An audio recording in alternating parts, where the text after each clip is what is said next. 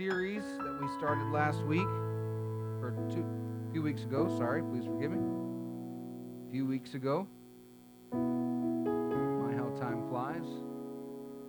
Acts chapter 2 and verse 42. Well, we'll go ahead and go back to verse 41. I think we did that last week. Acts chapter 2 and verse 41.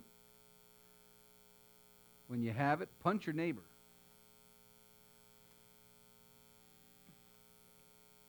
Or kick him in the shins. Whichever is easier.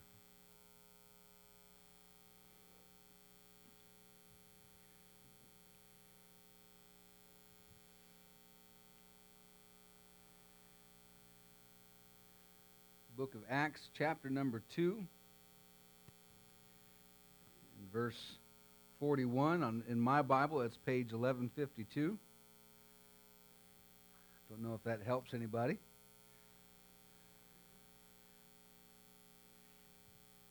Acts 2, verse 41. Then they that gladly received his word, whose word? His word. Who was his? Who was his? Peter. Peter. They that gladly received Peter's word were baptized, and the same day were added unto them about 3,000 souls. And they continued steadfastly in the apostles' doctrine and fellowship, and in breaking of bread and in prayers. They continued steadfastly in the apostles' doctrine and fellowship, and in breaking of bread and in prayers. God bless you. You can be seated. We're continuing our series talking about Pentecost continued. What started out as a one lesson uh, lesson a few weeks ago, uh, God has turned into, amen, so far, what, one, two, three, four lessons so far. This is the fourth lesson. Amen. God, can, God knows how to multiply. Praise God. Amen. And and apparently, I get I'm having more fun than than some some folks. Uh, I will try to be a little more cognizant of the time. However, there is no clock on the back wall tonight, so I don't know what time it is. Amen. So no doubt, no doubt, somebody will will let me know. Uh, if I get to nine o'clock, uh, you guys can just stand up, okay? Don't leave, just stand up. You the, the folks at home have an advantage, they can just turn me off. Uh, they, I wouldn't know, so they can just do that. But folks at home, if you do that, God help you, you're a heathen. Amen. Just teasing. But really. Amen. So we're we're talking about Pentecost continued.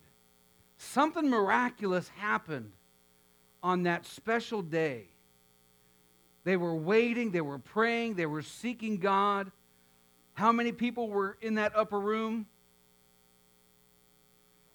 About 120 gathered together in an upper room, and they were waiting for what?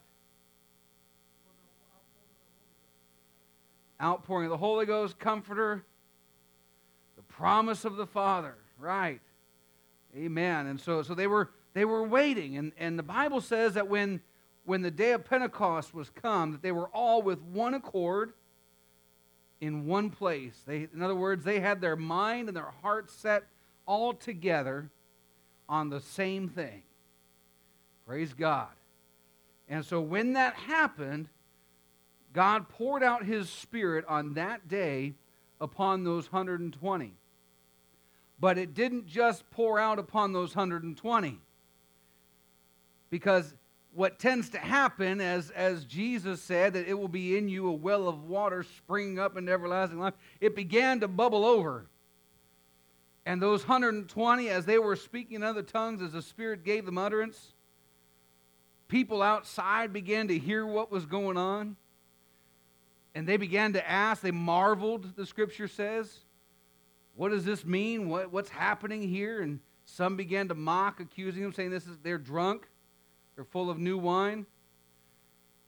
Well, Peter stood up, and he didn't stand up by himself. He stood up with the other 11 apostles, and he began to preach. We, uh, we've talked about the sermon that he preached on that day, and he preached Jesus Christ and Him crucified. Uh, and when, when it came down to the, to the crux of the issue, when, they, when the, G, Peter was finally done preaching, they said, well, well, what do we do with what you just preached to us? Men and brethren, what shall we do? Peter said unto them, Repent, be baptized, who? Every one of you. How? In the name of Jesus Christ for the remission of sins, and you shall receive the gift of the Holy Ghost. And he said, The promise is for you, for all that are far off, even as many as the Lord our God shall call. And so when that happened, those people that were there that, that asked that question, that felt conviction in their heart, they responded to what Peter preached. Not just to what about Jesus, but about when they asked him, What do we do with this? When we hear Peter's response, repent, be baptized in Jesus' name, every one of you, you receive the gift of the Holy Ghost, they responded to that. And the Bible says there were added unto them about 3,000 souls that day. How awesome is that? And so our, our hope is because what we, what we see in the scripture is that, is that Pentecost didn't stop on that day. Pentecost continued. Amen. And so we are praying today that Pentecost would continue. Not just for places somewhere else in the world, but that it would continue right here in Sarasota that it would happen among us and not just in this building. Praise God. It needs to spill out, it needs to get out of these four walls. Somebody say amen. Praise God. And so, so what was it that caused Pentecost to be able to continue? They could have just said, hey, we got our gift, we're good, we're going home. Amen. But there was something that happened among all of them that allowed Pentecost to continue.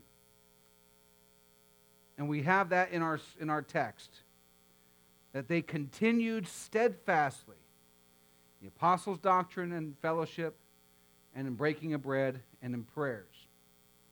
We've talked about the, what it means to continue steadfastly, that they, they were in diligent pursuit. Folks, let me just pause. I, I, I keep making comment about this. I didn't want to make it a separate lesson uh, at the beginning, but, but when we talk about steadfastly, that diligent pursuit, folks, we are far too at ease when it comes to our service of God. We are far too comfortable with our air conditioning, our padded chairs, our nice carpet, our great music, our preaching. We're far too comfortable with, with the motions that we go through. Because we relegate Pentecost to these four walls within a certain span of time. If God's going to do something, He's got to do it between 11 o'clock and roughly 12:30, depending on how long Pastor preaches on Sunday. And God help us if, if the Holy Ghost breaks out on a Wednesday. Somebody hear your pastor tonight. We're far too comfortable. The Lord needs to stir us up and shake us up. Folks, we don't have to wait for the promise of the Father anymore.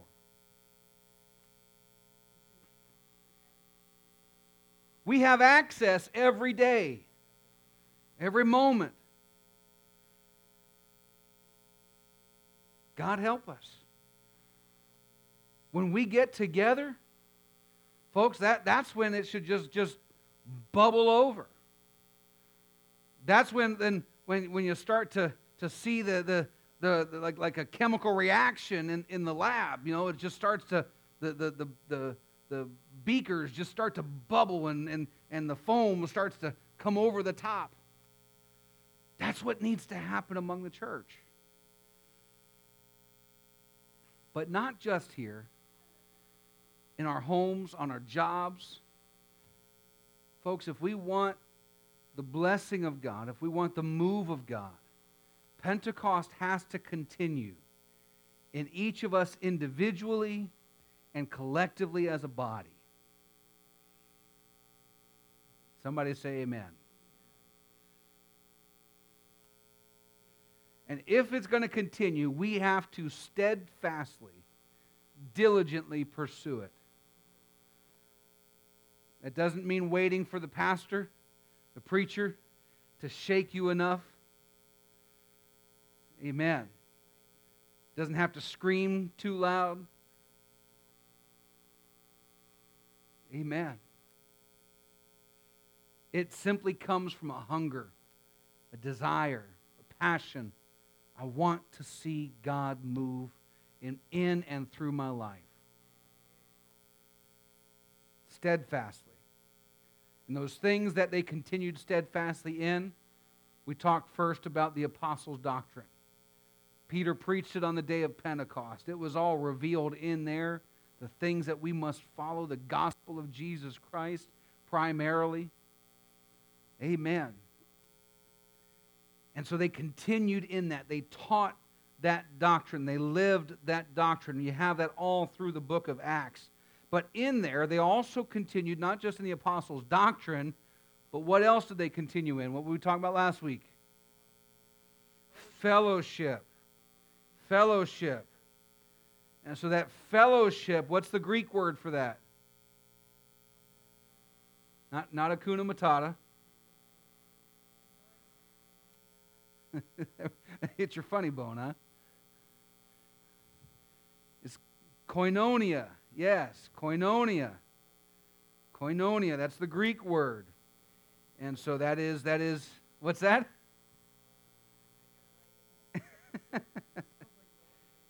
it's, it's communion, it's, it's joint participation, it's unity, it's the sharing that, that the, the group has, it's the, it's the connectivity that the body has, fellowship. And, folks, if there's anything that Pentecostal churches need to get better at, it's fellowship.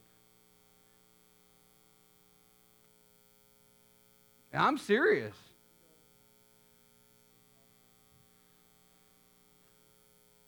Because if, if, we, if we declare that we have the truth of the word, then we can't just keep the truth of the word or continue in the apostles' doctrine and not let fellowship become a deeper part of who we are. Fellowship is beyond just sitting after church. Fellowship is beyond just having coffee and donuts on Sunday morning. Fellowship goes deeper. And I, I'm, I'll say it here for our church. We need deeper fellowship. Fellowship that finds connection, not just surface relationships. Because it's so easy because we, of how we relate in, in our world. Our world has trained us, and we bring it into the church, is that we live on the surface. We don't want to go deeper. We don't want to let somebody in. Why? Because it gives potential for hurt.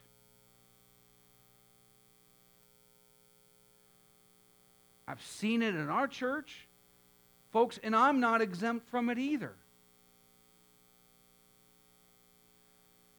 Some, some of us are, are uh, extroverts, some of us are introverts. But that doesn't give us an, a reason or an excuse to not get deeper fellowship. When I say deeper fellowship, what I'm talking about is the definition of koinonia. It is the unity, it's the sharing, it's getting to the deeper part of who we are. Do you really know the people who are sitting uh, across the aisle from you? Do you really know who they are, their, their families? Do you know what they're dealing with? Folks, that's our issue. That's an issue, I'll, sh- I'll say more pro- appropriately. That's an issue because we don't go deeper. Some of you are already uncomfortable because you think I'm going to push you to do something. We need to dive deeper because we've got people among us that are hurting in ways that we cannot see and we don't understand. But what they need is they don't need somebody to fix their problems. They need somebody to share with them. And how do we share? First of all, we get to, to listen, we get to connect. And in that connection, we pray together. We, we share the Word of God together.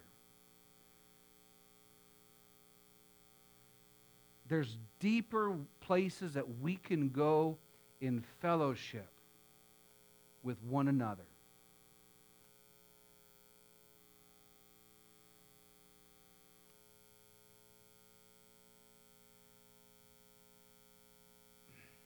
We're going to get into some of this tonight too, so because it's connected.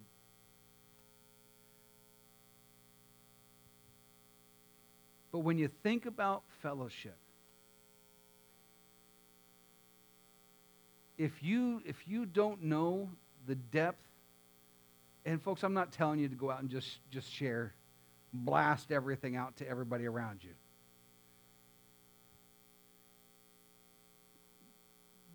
obviously there's wisdom in how much you're going to share with whom. Some people will share not only their stuff but they'll share your stuff too. You understand understand what i mean?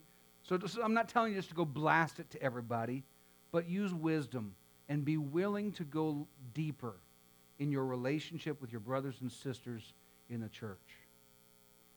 Because that's what fellowship does is it shares the burden, it shares the, the, the, the joys, it shares the pains and the heartaches. As a pastor, there's times I wish that there was more I could do for somebody.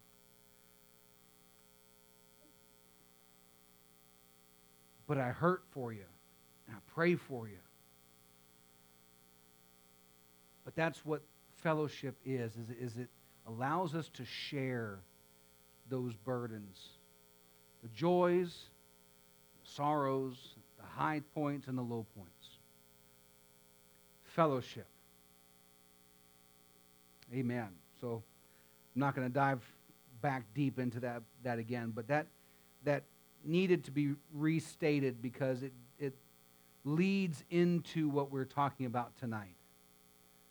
When they continued steadfastly in the apostles' doctrine and fellowship, the apostles, when you, again, you're looking at the English grammar, the apostles are, that's, the, the grammar is stating that it's, it's their doctrine and their fellowship.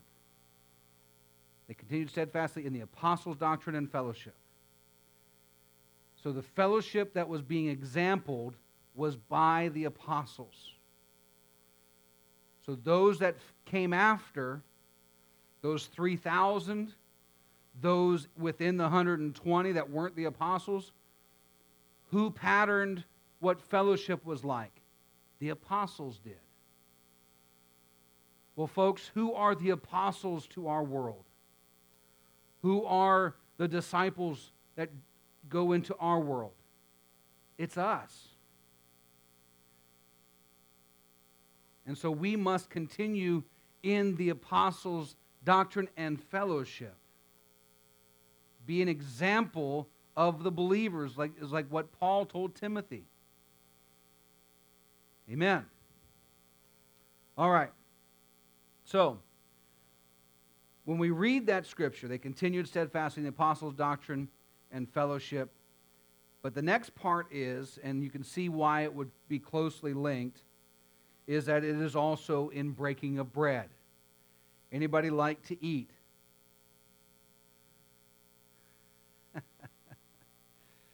Amen. So, so says two of the skinniest people among us.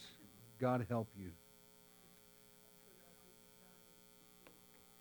I just, I just thought about food and I gained five pounds.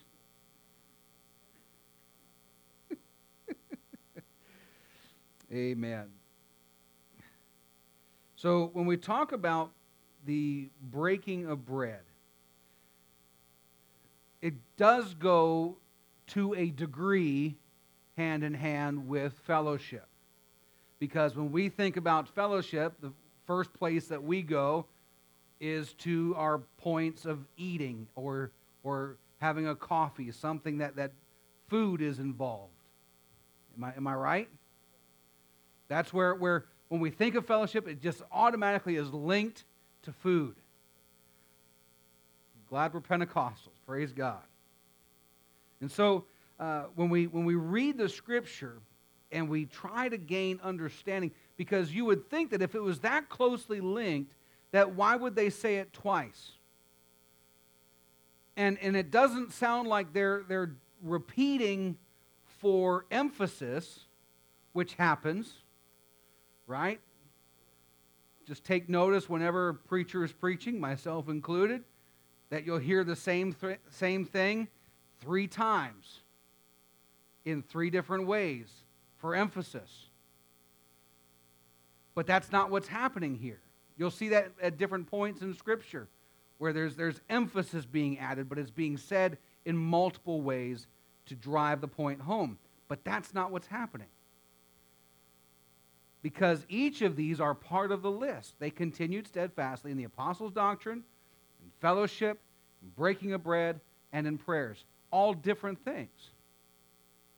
So, where does the separation come? So, when we talk about breaking of bread, it carries the connotation of sharing a meal together. It refers to uh, the, the dividing of the bread because they, they ate differently than we do today. Uh, they they uh, didn't have all the things that we have to be able to, to eat as far as our cutlery and, and those things that, that we, we are so thankful for.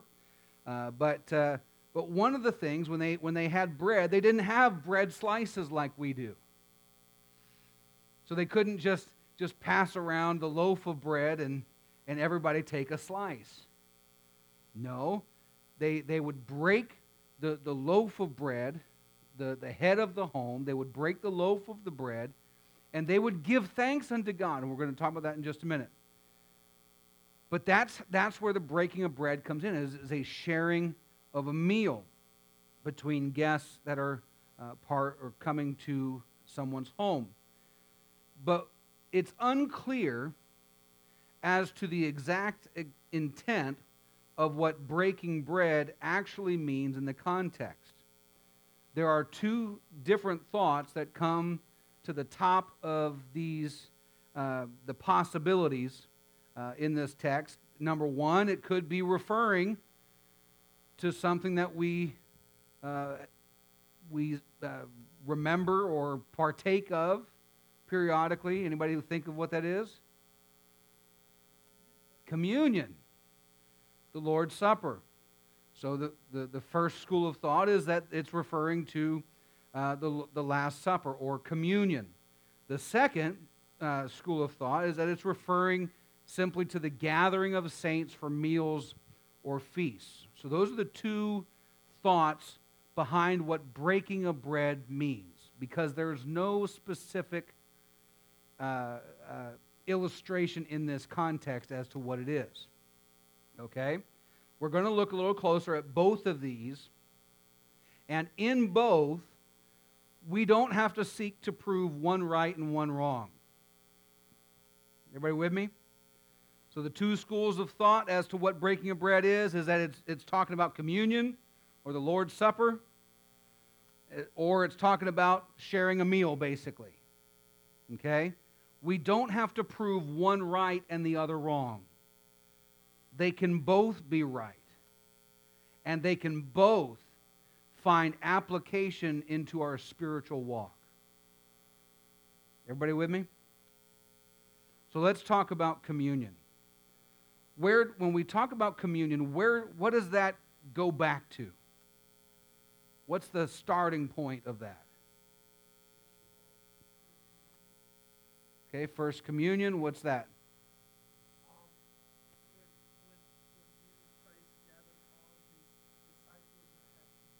Okay, so, so when Jesus sat down with his disciples at what we call the Last Supper? Okay.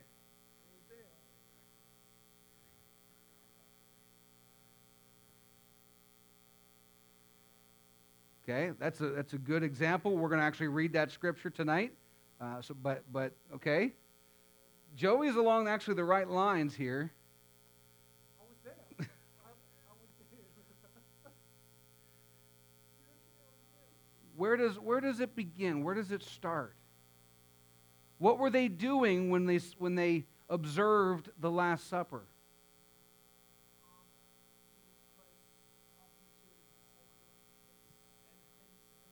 What were, the, what were they observing or celebrating? No, because that hadn't happened yet. Passover. There we go. What they were doing at the Last Supper was simply observing the Passover feast. Right? So when we talk about communion, it goes all the way back to the book of Exodus, to the Passover. It carries that great of significance for the Hebrew people. And what we see uh, is uh, you don't hear, hear me often talk about, talk about this, but, but there's a thing called typology. Anybody ever heard of typology? Okay, one person nodding their head. Okay. Okay, typology. Typology simply says or, or shows that in the Old Testament, for example, something that happened or something that was is a type of something that was to come. Okay? So the example is when we look at the Passover lamb, you remember what happened in the book of Exodus, right? In those, those 10 plagues, the 10th plague was the, the Passover.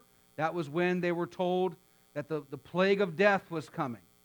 So they needed to take they needed to take a lamb, catch the blood of that lamb as they slay it, and smear the, the blood of that lamb on the doorpost and lintel of their homes, and death would pass over their home. Okay, that's how they were able to escape that uh, plague.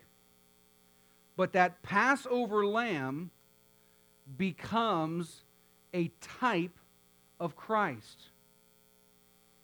Anybody want to guess why it becomes a type of Christ?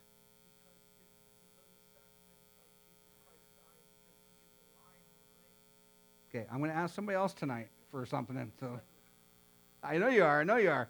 So you're he's he's right. The Passover lamb becomes a type of Christ because like the Passover lamb, it became the sacrifice to save those that were inside the home. And so Christ died to save us.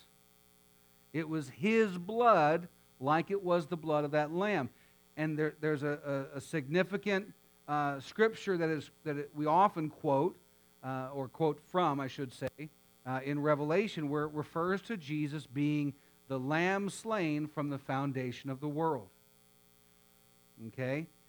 In other words, he died so we didn't have to. He became our Passover lamb. That's what typology is. Everybody with me? Okay. If it's really quick.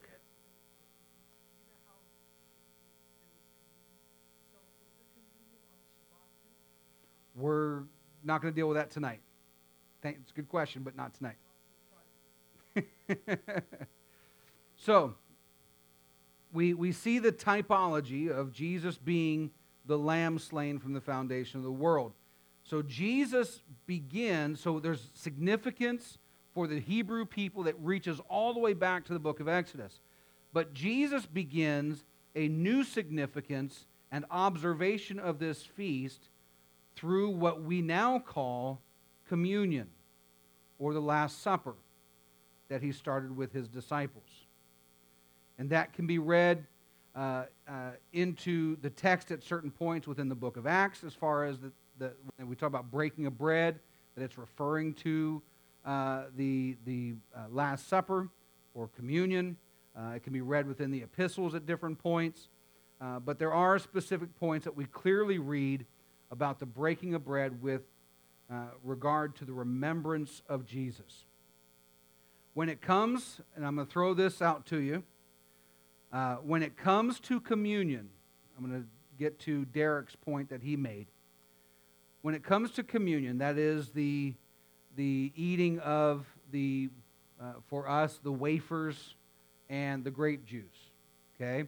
When it comes to observing communion, there are some churches, specifically Catholic churches uh, and similar churches that, that come from uh, Catholicism, that teach a doctrine called transubstantiation. You want to sound smart? Just punch your neighbor and say transubstantiation. transubstantiation. Not transgenderism, transubstantiation, changing of substance. Changing of substance. Transubstantiation is the doctrine that essentially, when communion is taken, that when that wafer uh, hits your tongue, it literally becomes the body of Christ. It's no longer a wafer, it literally becomes the body of Christ, his flesh. Transubstantiation teaches that when you drink of the wine or the grape juice, that it literally becomes the blood of Christ. Okay? Some of you are thinking, that's weird. well, it is. But let me just show you where it may come from uh, in John chapter 6, verse 53. And we're going to read more to this text in a little bit. Uh, or, or the context, I should say, uh, because there are some scriptures surrounding this that Jesus gives in context. But John chapter 6, verse 53, Jesus said unto them, Verily, verily, I say unto you, except you eat the flesh of the Son of Man and drink his blood, you have no life in you. Whoso eats my flesh and drinks my blood has eternal life and I will raise him up at the last day. For my flesh is meat indeed, and my blood is drink indeed. He that eats my flesh and drinks my blood dwells in me, and I in him. That's enough to throw some people off. It threw some of the people off that he was talking to. Like, what's he talking about? Is he diving into cannibalism? Not at all. Not at all. We'll get more into the context of that in a little bit. But that's, that's where that transubstantiation doctrine potentially comes from, is, is a misunderstanding and misrepresentation of that, those scriptures and the context that, are, that surround it. But Jesus gave deeper meaning at a point later when he sat down at the Last Supper and he would share uh, that, that communion, that, that, that meal, that Passover meal with his disciples. Because if Jesus truly meant that they were to physically eat his body and drink his blood, then what he tells his disciples later comes in direct conflict with that. Okay, and that's not what happens. Jesus, Jesus is simply helping to illustrate what needs to happen. Same with us taking up our cross, right? Now, if it came down to it, could we potentially be called on to carry our own cross physically? Yes, but Jesus' point was is that you've got to be willing to carry the burden associated with the cross. that you've got to be willing to, to take the pain of death and persecution as a Christian. Because Jesus said, Take up your cross and follow me. Well, he wouldn't have many followers if they all died. Right? so, so Jesus uses certain things, certain points, to illustrate what he's trying to communicate. So he was not talking physically that we're going to eat his body and drink his blood. What we see is later on in Luke chapter 22, verse 14, Jesus gives deeper explanation. This is when he is sitting down with his disciples at the Passover feast. When the hour was come, he sat down and the twelve apostles with him. He said unto them, With desire I have desired to eat this Passover with you before I suffer. For I say unto you, I will not any more eat thereof until it be fulfilled in the kingdom of God. And he took the cup and gave thanks and said, Take this, divide it among yourselves. For I say unto you, I will not drink of the fruit of the vine until the kingdom of God shall come. And he took bread and gave thanks and brake it and gave unto them, saying, This is my body, which is given for you. This do in remembrance of me. Likewise, also the cup after supper, saying, This cup is the New Testament in my blood, which is shed for you. So Jesus gives deeper understanding of what he was saying earlier uh, in the Gospels. Because now he's showing them that this is not this, this, this cup is not my physical blood. It hasn't been shed yet. It's not, the bread is not my physical body. It hasn't been broken yet. Everybody with me?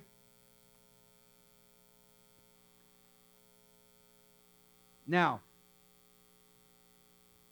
from there, we go into uh, the book of 1 Corinthians.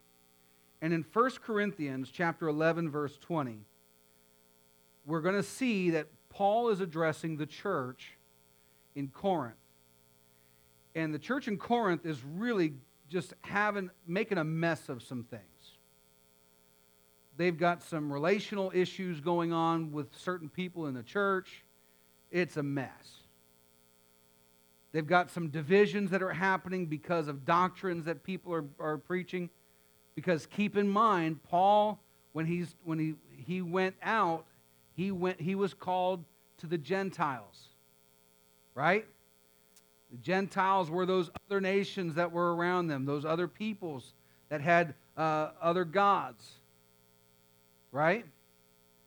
And so, so when those people, those Gentiles, would come into the church, they would bring their history, their past, with them. Right? Because they were used to to worshiping in temples of false gods. And so they would try to bring with them in their worship to the one true God, they would bring some of those other practices.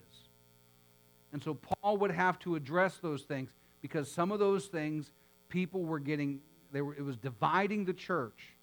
And it was causing problems. So when it came to the breaking of bread or the observance of the Lord's uh, Supper or the Last Supper or the Passover, whatever you want to call it, when it came to that communion, because they were observing it, Jesus told them, as oft as you do, do in remembrance of me, right? So, as oft as they did, there was some problems happening within the, the church in Corinth. 1 Corinthians 11 20. I'll try and help you understand through the King James English. he said, When you come together, therefore, in one place, this is not to eat the Lord's Supper. Some people, some translations have that as it's not possible for you to eat the Lord's Supper when you come together. And there's, there's multiple reasons for that. Verse 21 For in eating, everyone takes before his own supper, and one is hungry and another is drunken. Okay? There, there, there's a few ways that, a couple ways that you can look at this as to what's happening. Is that either that they're making this common, right? That the, they're making the Lord's Supper common. It's, it's like the rest of their meals. That's one way of, of reading that. Another way is that there is a division happening within the church because of, of uh, race, ethnicity, economic class. Okay? And so some people were, were getting to uh, partake of this first, and others were being left to wait. Others were getting drunk. And so, so there's a multiple parts that are going on here that, that uh, we often miss in the King James. But understand, Paul says in verse 22, What? Don't you have houses to eat and drink in? Or despise you the church of God and shame them that have not?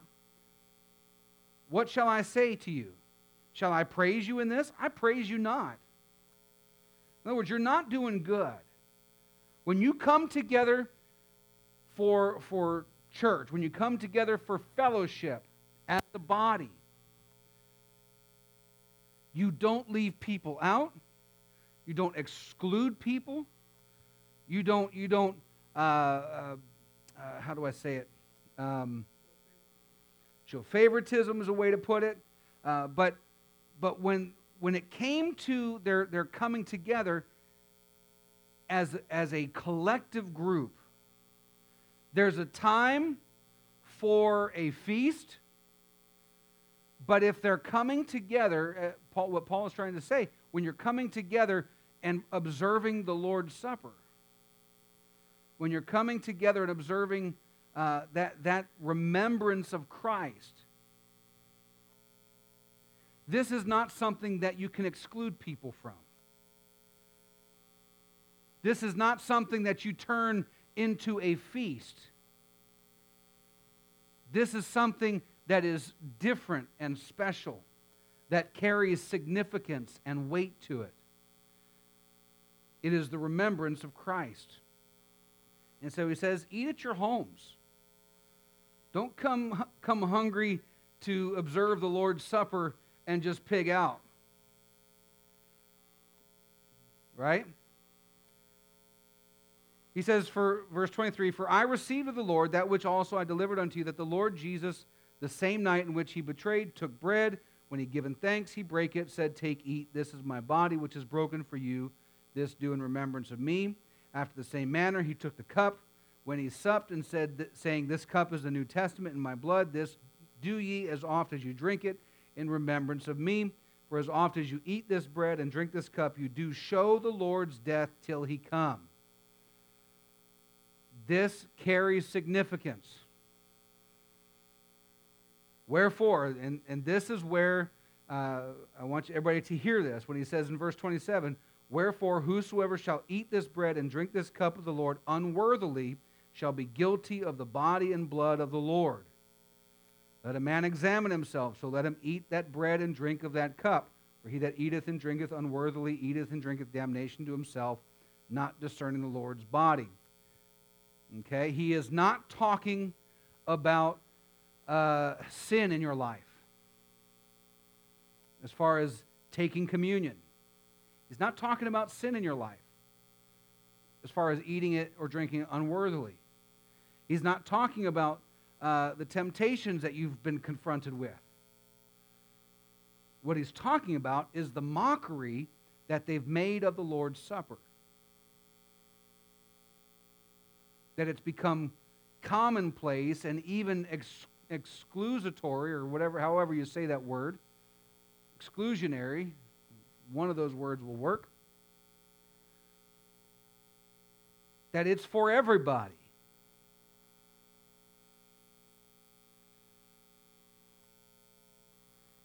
Amen.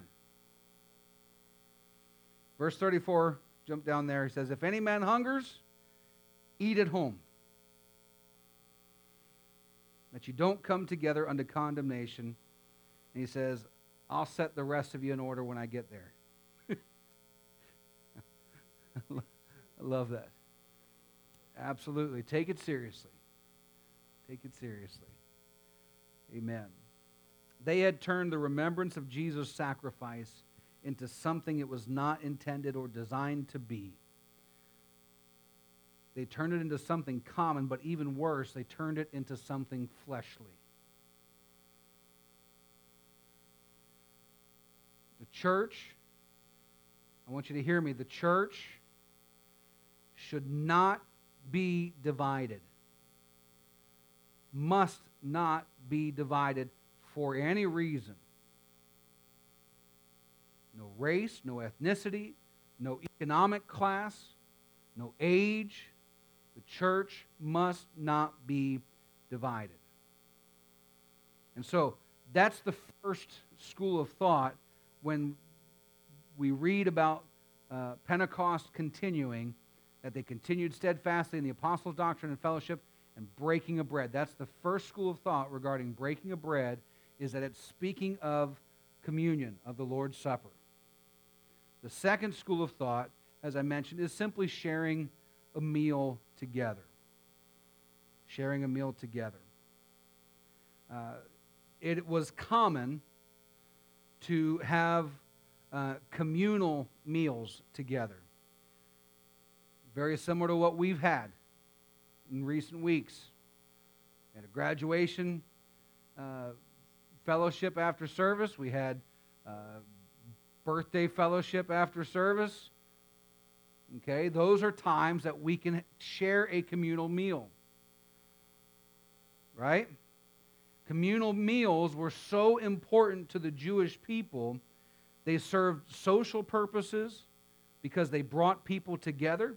They also served religious function in a variety of different ways. In its simplest form, for the Jews, each and every meal was a religious event to the extent that it was accompanied by the giving of thanks to God for their food. Do you pray for your food? Do you thank God for your food? They sure did. In its greater complexity, we see a variety of meals that uh, are religious by their very nature, as Joey was pointing out S- Sabbath meals. Uh, the main meal at the beginning of Sabbath, they would pray and they would give thanks to the Lord. Uh, Passover and other festivals, in those meals, they would pray and give thanks to the Lord specifically related to those events. Uh, but the Jewish daily meals, anybody like to eat every day? I mean, like to eat multiple times a day? Hallelujah. Jewish daily meals began with a giving of thanks to God. But also, the early church, while attending synagogue and the temple, because when you read the book of Acts, you can read that they continued, they would go to synagogue and they would go to the temple at the time of prayer. But also, in some instances, they met from house to house. Met from house to house. It wasn't strictly by default, but rather deliberately. Remember, they continued steadfastly in these things. So deliberately, they sought to get together. We read that scripture last week, or quoted that scripture last week in Hebrews chapter 10, verse 25. Not forsaking the assembling of ourselves together, as the manner of some is, but so much the more as you see the day approaching. We need to get together. That's how you fellowship. But in that fellowship, there was indeed a breaking of bread.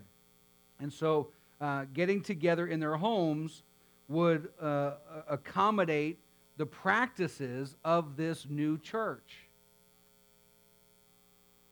That's how they would, they would get together and, and learn of the Scripture and how it points the way to Christ.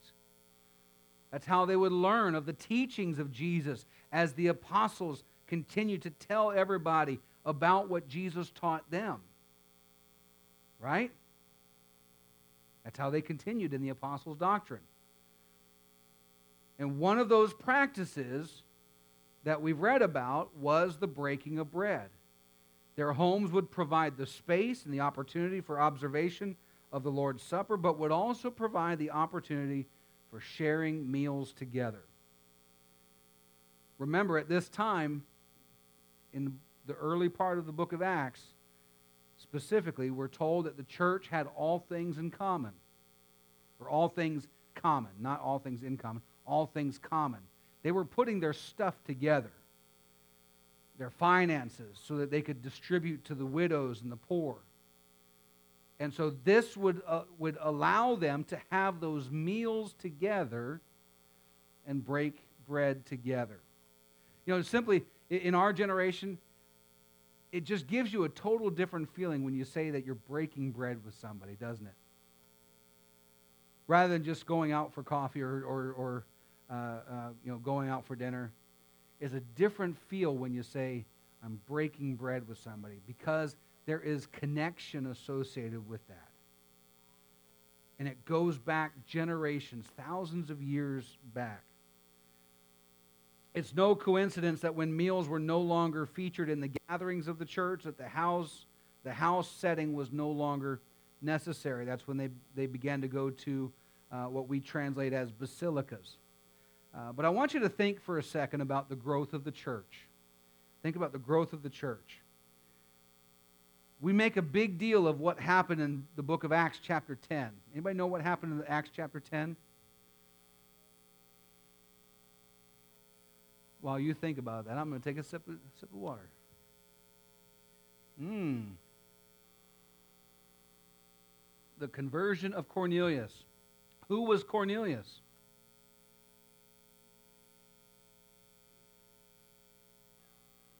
He's a centurion, a Roman centurion.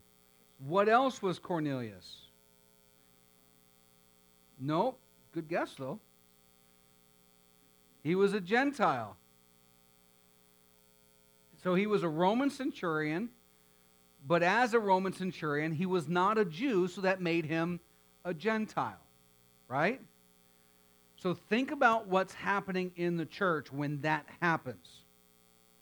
There were people in the church that were not happy, that were shocked, however you want to look at it, when Cornelius and his house received the Holy Ghost and were baptized.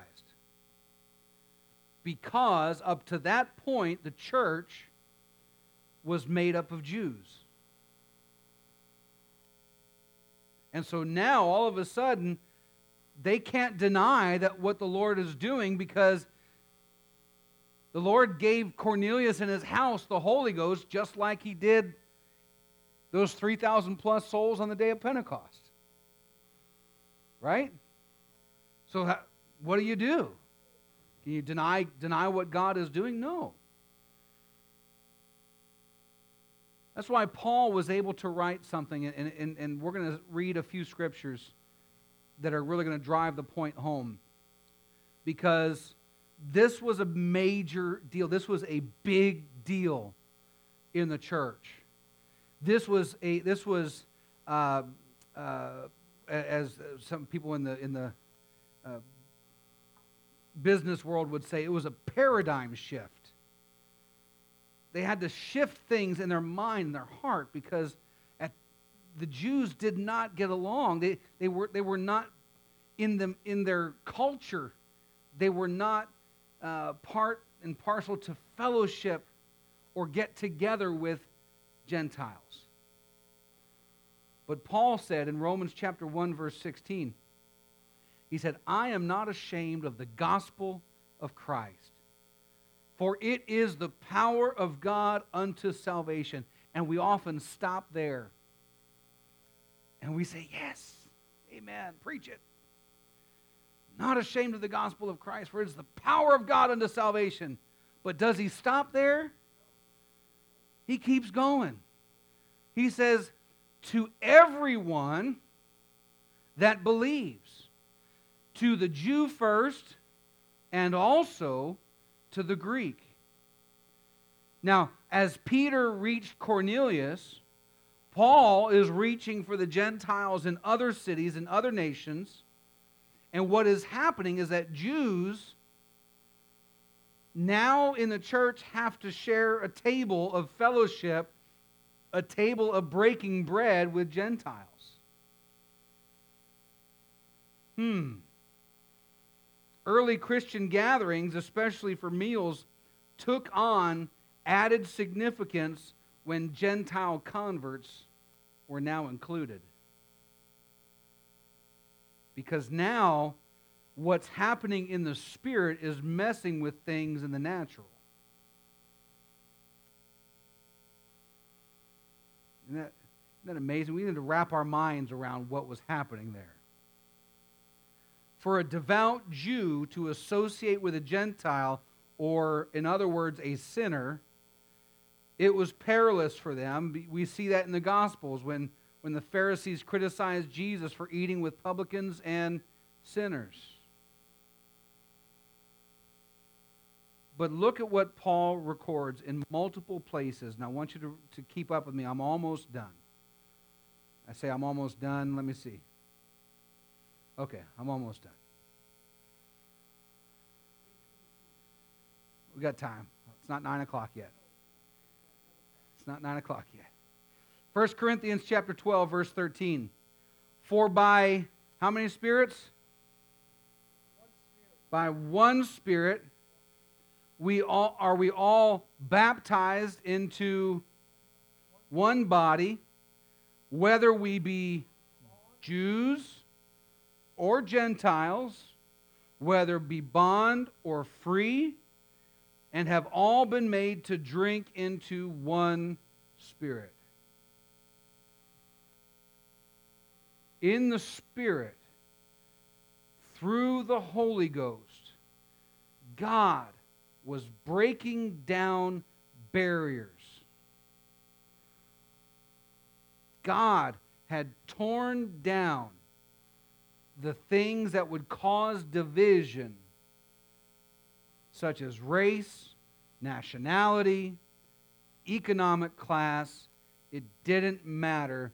We've all been baptized into one body. Galatians 3, verse 26, he writes to the church in Galatia. He says, You are all the children of God by faith in Christ Jesus. So he's talking to everybody. For as many of you as have been baptized into Christ have put on Christ. There is neither Jew nor Greek, there is neither bond nor free, there's neither male nor female, for you are all one in Christ Jesus. You are all one in Christ Jesus. Think of it this way for just a second. Okay? He says, As many as you have been baptized into Christ have put on Christ. In other words, it's no longer you, Sister Raina. It's no longer you, Brother Joey. It's no longer you, Sister Laura. When people see you, they should see Christ. And if they're seeing Christ, they're not seeing where you're from, or what you look like, or what color skin you have or your economic background. Doesn't matter. Because when we're baptized into Christ, we put on Christ. So all of those things now are out the window. Now there's neither Jew nor Greek, bond or free. It's Christ. Isn't that awesome? And God help anybody that tries to put those divisions back up. That's a whole other subject. Colossians chapter 3, verse 10. Very similar type message, but he's writing to another church.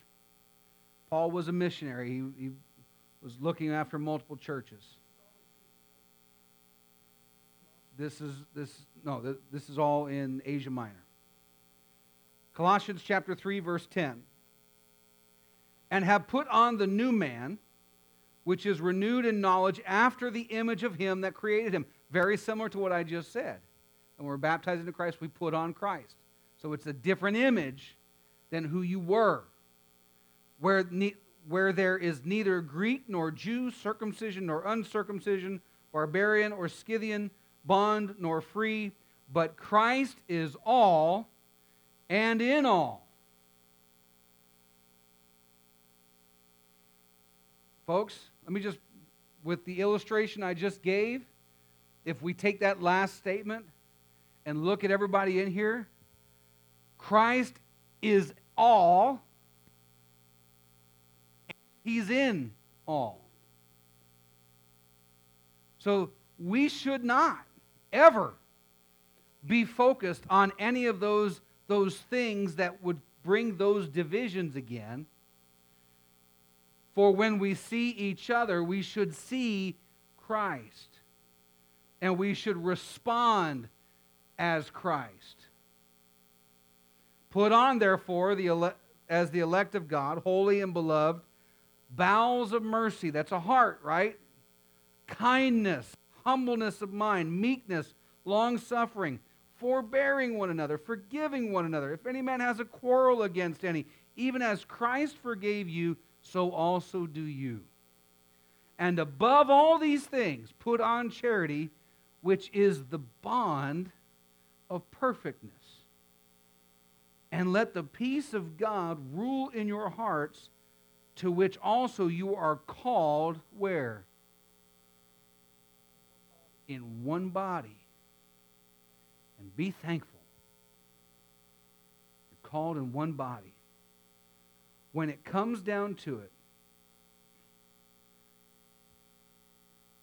I want you to listen to what Jesus says and go back to the context. The con- when we talked about Jesus said that, that eat of my flesh and drink of my blood, we're going to go back to the context. Okay? We're talking about how Pentecost was continued. They continued steadfastly in the apostles' doctrine and fellowship and in breaking of bread. Listen to what Jesus says. John chapter 6, verse 31. Our fathers did eat manna in the desert. As is written, He gave them bread from heaven to eat. Then Jesus said unto them, Verily, verily, I say unto you, Moses gave you not that bread from heaven, but my Father giveth you the true bread from heaven. For the bread of God is what? Give him a chance to catch up. For the bread of God is what? Is he which comes down from heaven and gives life unto the world. Wow. You ever read past that anytime? Didn't catch that? Then said they unto him, Lord, evermore give us this bread. And Jesus said unto them, I am the bread of life. He that comes to me shall never hunger. He that believes on me shall never thirst. Jump down to verse 47. This all surrounds the text that we read earlier. Verse 47, he says, Verily, verily, I say unto you, he that believes on me has everlasting life. I am that bread of life. Your fathers did eat manna in the wilderness and are dead. This is the bread which comes down from heaven, that a man may eat thereof and not die. I am the living bread which came down from heaven. If any man eat of this bread, he shall live forever and the bread that I will give is my flesh, which I give for the life of the world. Wow. Jesus explains, I am the bread of life. So when we talk about the fact, and we're going to finish with one last scripture, you can go ahead and stand tonight. When we talk about the they continued steadfast the apostles' doctrine and fellowship and in breaking of bread. Folks, I told you, it doesn't have to be proving one right that it was the Lord's Supper and the other proving the other wrong that it was sharing of meals. It could be both together because they both accomplish what Jesus is trying to do in his church. He's trying to bring us together as a body. You understand that we are the body of Christ, right? We are the body of Christ. And so when you when we when we remember the Lord and what he did through communion, when we have those those Sundays we try every once every quarter, when we have those times of communion where we where we take of the wafer and of the, the grape juice and we remember what the Lord had done for us, those are special times, and that needs to be treated special. But I want you to see what Paul says. In 1 Corinthians chapter 10 verse 16. He says, "The cup of blessing which we bless, is it not the communion of the blood of Christ? The bread which we break, is it not the communion of the body of Christ?" You hear that? Let me read that again. The bread which we break, is it not the communion of the body of Christ? Verse 17. For we, being many, are one bread and one body, for we are all partakers of that one bread. It's not just the Lord's Supper in, in observing the communion, but when we break bread together, we're recognizing that we're part of one body, the body of Christ. That what was broken before is now bringing us together. Isn't that awesome? If we want Pentecost to continue, when we get together and share a meal, let's remember who we are, the body of Christ. That when we decide to, to proverbially break bread together, that just simply by doing that, we're remembering the Lord and what He has done for us. Wow.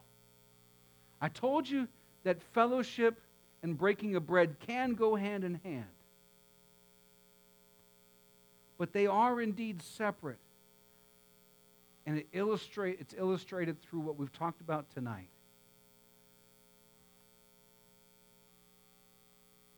But in, in closing tonight, I want you to remember that the church steadfastly pursued these things. Fellowship and breaking of bread were part of that we need to pursue fellowship and breaking bread among us. Not to the exclusion of certain people. It's easy. It's easy for us to be comfortable with the people that we're comfortable with. But I challenge you, challenge you to reach out to others in the body because the eye can't say of the toe, I have no need of you. Reach out to each other, share with one another, have a meal together, and in having the meal together, give thanks unto God, and in so doing, you are remembering what Christ has done for you. Somebody say amen. Thank you, Lord, for your goodness. Thank you, Lord, for the precious blood and, and flesh that was spilt and broken for us. But thank you, Lord, even more that those things accomplish the bringing together of this body. That you brought each of us, Lord, into fellowship as the body of Christ. And Lord, I pray tonight that as we go from this place, God, I pray, move us out of our comforts. Stir us, Lord, into a place, God, that we are seeking, steadfastly desiring, pursuing those things in our lives that, that not just the apostles' doctrine, but God, the fellowship and the breaking of bread with our brothers and sisters. Lord, I pray that in this you would bring unity among us. That in this, Lord, you would bind us together with bonds that cannot be broken. Lord, I pray that in this you would be glorified in each of our lives and ultimately in this body as we call the Pentecostals of Sarasota. God, we simply want to be a light of your gospel to this dark world. I pray in Jesus' name. Amen.